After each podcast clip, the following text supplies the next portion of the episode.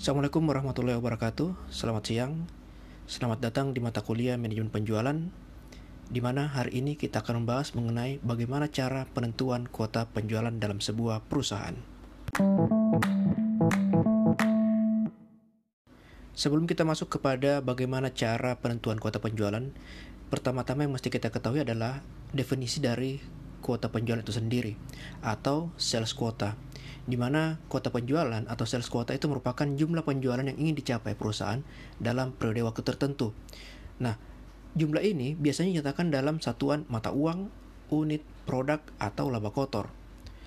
Bisa juga kota penjualan itu berbicara mengenai target yang ditetapkan untuk seseorang. Dalam hal ini, kita berbicara mengenai tenaga penjualan terkait segmen produk wilayah atau pasar dalam kegiatan penjualan yang akan mereka lakukan.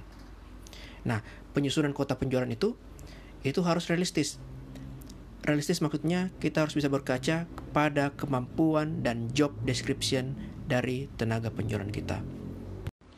Penentuan kota penjualan dapat dilakukan dengan dua cara. Yang pertama kita berbicara mengenai top-down prosedur, dan yang kedua kita berbicara mengenai bottom-up prosedur. Top-down prosedur sendiri berbicara mengenai bagaimana cara perusahaan menentukan kuota penjualan tiap tenaga penjualan yang ada dalam perusahaan itu berdasarkan kuota penjualan atau target penjualan perusahaan. Nah, dalam menyusun kuota penjualan, departemen penjualan dalam sebuah perusahaan itu berkoordinasi dengan seluruh unit-unit yang ada di dalam departemen tersebut agar tercapainya satu misi, yaitu kuota penjualan perusahaan. Sebagai contoh, target penjualan dari perusahaan adalah misalnya 12 uh, miliar kemudian 12 miliar itu disalurkan atau disampaikan kepada departemen penjualan. Nah, dari departemen penjualan maka akan dibagi-bagi ke beberapa cabang. Penentuan jumlah kota penjualan dari tiap cabang ini berdasarkan daerah atau teritori yang akan mereka hadapi. Nah, di situ kita bisa lihat di cabang 2 ada tiga wilayah, wilayah 1, wilayah 2, wilayah 3. Wilayah 3 paling tinggi target penjualannya karena bisa jadi pada wilayah tersebut Eh, demografi konsumen itu sangat bervariasi ataupun bisa dikatakan masuk pada segmen konsumen kelas menengah ke atas. Sementara untuk wilayah kedua bisa kita lihat bisa atau kita asumsikan bahwa termasuk kategori konsumen uh, kelas bawah. Nah, dari wilayah tersebut atau teritori-teritori tersebut baru dibagi kepada jumlah tenaga penjualan yang kita uh, miliki.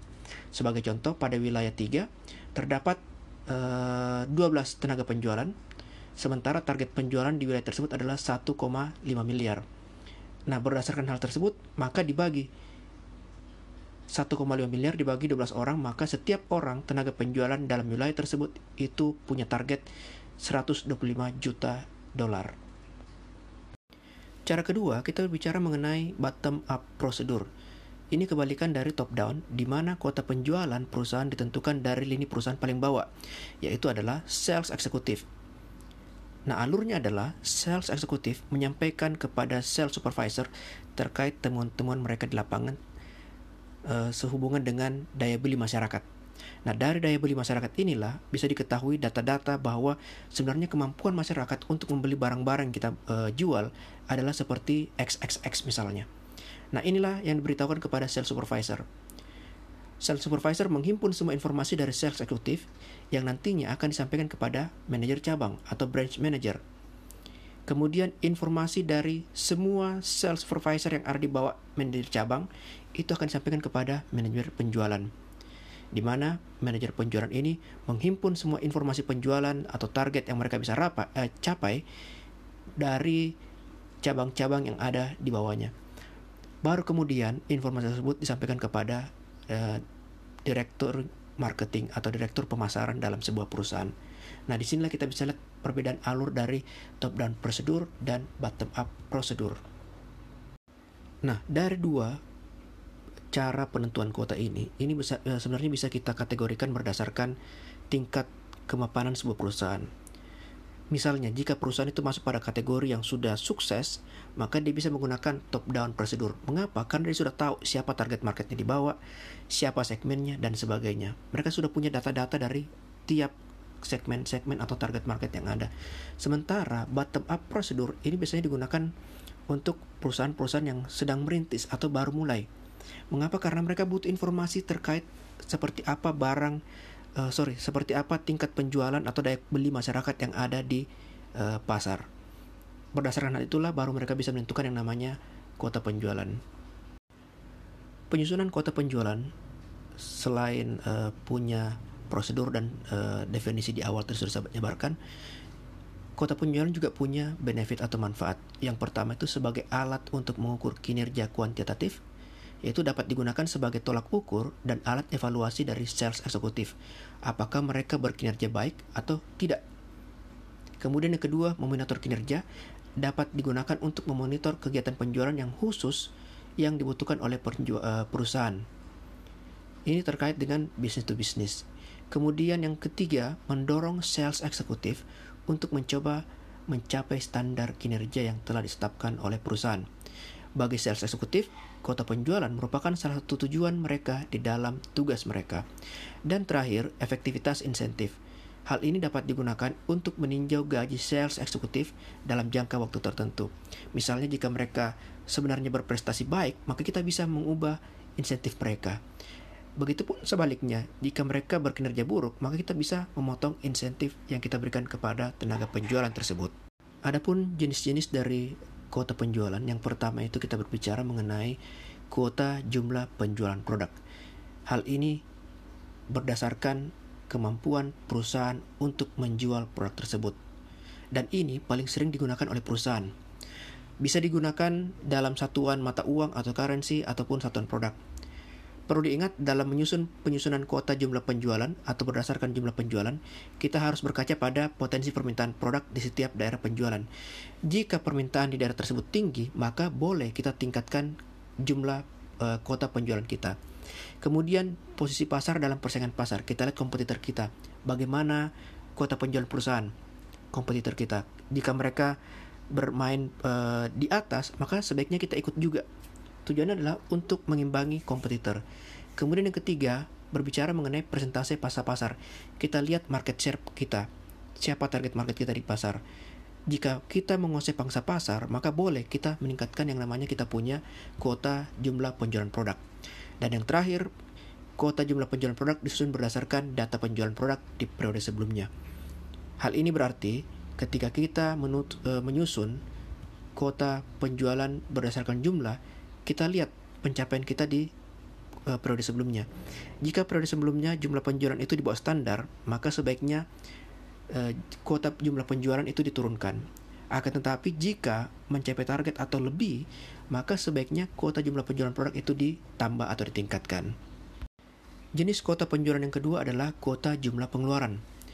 Hal ini uh, lebih spesifik kepada tenaga penjualan. Tujuannya adalah agar sales eksekutif atau tenaga penjualan bekerja secara efektif. Biasanya dinyatakan dalam persentase tertentu dari penjualan net. Nah, adapun kekurangan dari jenis kuota jumlah pengeluaran ini yaitu sales eksekutif fokus terhadap penghematan. Karena kuota jumlah pengeluaran ini berkaca pada semakin kecil jumlah pengeluaran yang dilakukan oleh sales eksekutif, maka itu semakin bagus maka biasanya sales eksekutif itu cenderung berhemat atau bahkan eh, tidak mengeluarkan sama sekali biaya yang telah diberikan oleh perusahaan dibanding mencapai atau melampaui target penjualan. Itulah kekurangan dari kuota jumlah pengeluaran. Yang ketiga, kuota kegiatan penjualan. Kegiatan penjualan yang sering diberikan kepada sales eksekutif yaitu menambah jumlah pelanggan, memupuk hubungan baik dengan pelanggan baru, mengatur kunjungan secara efektif dan efisien terhadap pelanggan, kemudian mendemonstrasikan manfaat dan penggunaan produk baru, uh, ikut mengatur layout dan alat promosi di tempat, kemudian layanan kepada pembeli dan pelanggan yang membutuhkan, dan melatih sales eksekutif baru. Berdasarkan inilah, maka kuota penjualan bisa disusun. Sebagai contoh misalnya, yang pertama, menambah jumlah penjualan. Sorry, jumlah pelanggan. Jadi semakin banyak jumlah pelanggan yang bisa dicapai oleh satu orang sales eksekutif, maka terhadap sales eksekutif tersebut kuotanya ditambah. Kuota apa itu? Kuota penjualan dari sales eksekutif tersebut. Kemudian misalnya ketika seorang sales eksekutif bisa menjalin hubungan baik dengan pelanggan baru, maka perusahaan menambah total kuota penjualan dari sales eksekutif tersebut. Karena dianggap bahwa tenaga penjualan ini punya potensi untuk meningkatkan penjualan di masa yang akan datang. Yang keempat, kita berbicara mengenai kuota pengembangan tingkat profesionalisme, di mana perusahaan memberikan keahlian kepada sales eksekutif untuk melakukan kegiatan penjualan secara profesional, di mana setiap sales eksekutif yang dianggap punya kapabilitas atau kemampuan eh, di atas rata-rata diberikan kebebasan untuk melakukan presentasi penjualan, kemudian melayani keluhan konsumen secara face to face, kemudian diberikan pelatihan terkait teknik bagaimana cara mendapatkan calon pembeli, kemudian bagaimana caranya melakukan ekspansi pasar terkait wilayah mereka dan sebagainya. Yang terakhir, kita berbicara bagaimana caranya mengkombinasikan keempat jenis kuota penjualan yang ada. Nah, sebaiknya perusahaan itu mengkombinasikan penentuan, sorry, jenis kuota penjualan yang mereka gunakan. Tujuannya adalah agar bisa mendapatkan hasil yang maksimal dan akurat. Bandingkan kalau cuma menggunakan satu jenis kegiatan penjualan, berarti ada tiga jenis kuota penjualan yang mereka tidak cover. Dan di sini mereka bisa kehilangan pangsa pasar karena tidak mengetahui apa sebenarnya yang terjadi pada uh, tiga jenis kuota penjualan tersebut. Maka sebaiknya perusahaan menggabungkan antara jumlah kuota penjualan, kemudian jenis kegiatan penjualan, jumlah pelanggan dan kontribusi tiap sales eksekutif secara seimbang. Nah, dalam menentukan kuota penjualan, perusahaan harusnya berhati-hati. Mengapa berhati-hati? Karena sebaiknya mereka lihat potensi yang dimiliki oleh tenaga penjualan tersebut. Jangan sampai membebankan uh, target penjualan yang terlampau tinggi kepada uh, tenaga penjualan atau sales eksekutif yang pada periode lalu itu tidak mencapai target. Atau kita tidak menambahkan kuota penjualan kepada tenaga penjualan yang berhasil melampaui target pada periode lalu. Maka dari itu, untuk menentukan dasar kuota dari sebuah penjualan, sebaiknya mengkombinasikan antara uh, jenis-jenis kuota tadi yang ada di awal. Adapun ciri kota penjualan yang profesional terkait dari uh, dengan tenaga penjualan atau sales eksekutif yaitu yang pertama memperhatikan unsur keadilan. Jangan memberikan uh, target penjualan kepada sales eksekutif yang uh, wilayahnya itu terlalu luas. Mengapa? Karena biasanya kalau wilayah terlalu luas, demografi penduduk sangat beragam, butuh waktu yang lama agar bisa memahami bagaimana sebenarnya psikologi, kemudian bagaimana kemampuan daya beli masyarakat di situ, tingkat konsumsi seperti apa dan sebagainya. Makanya perlu diperhatikan unsur keadilan dalam penentuan kuota, harus adil. Kemudian yang kedua harus dapat terjangkau oleh uh, tenaga penjualan atau attainable. Yang ketiga, mudah dimengerti. Yang keempat, lengkap artinya semua syarat-syarat ataupun sistematika pencapaian kuota dalam wilayah seorang sales eksekutif itu jelas. Siapa target marketnya, di mana dia harus melakukan penjualan, di mana dia harus melakukan presentasi, dan sebagainya. Itu semua ada SOP-nya. Dan SOP inilah yang diberikan kepada tenaga penjualan. Dan ini harus lengkap. Dan terakhir, fleksibel. Maksudnya fleksibel adalah ketika dianggap bahwa seorang tenaga penjualan di pertengahan jalan dalam melakukan penjualan dia dianggap tidak mampu melakukan uh, mencapai target penjualan maka targetnya atau kota penjualannya bisa disesuaikan dengan kemampuan tenaga penjualan tersebut. Itulah maksud dari fleksibel. Baik demikianlah materi terkait penentuan kota penjualan dari saya hari ini. Insya Allah kita ketemu minggu depan lagi pada waktu yang sama. Tetap jaga kesehatan. Assalamualaikum warahmatullahi wabarakatuh.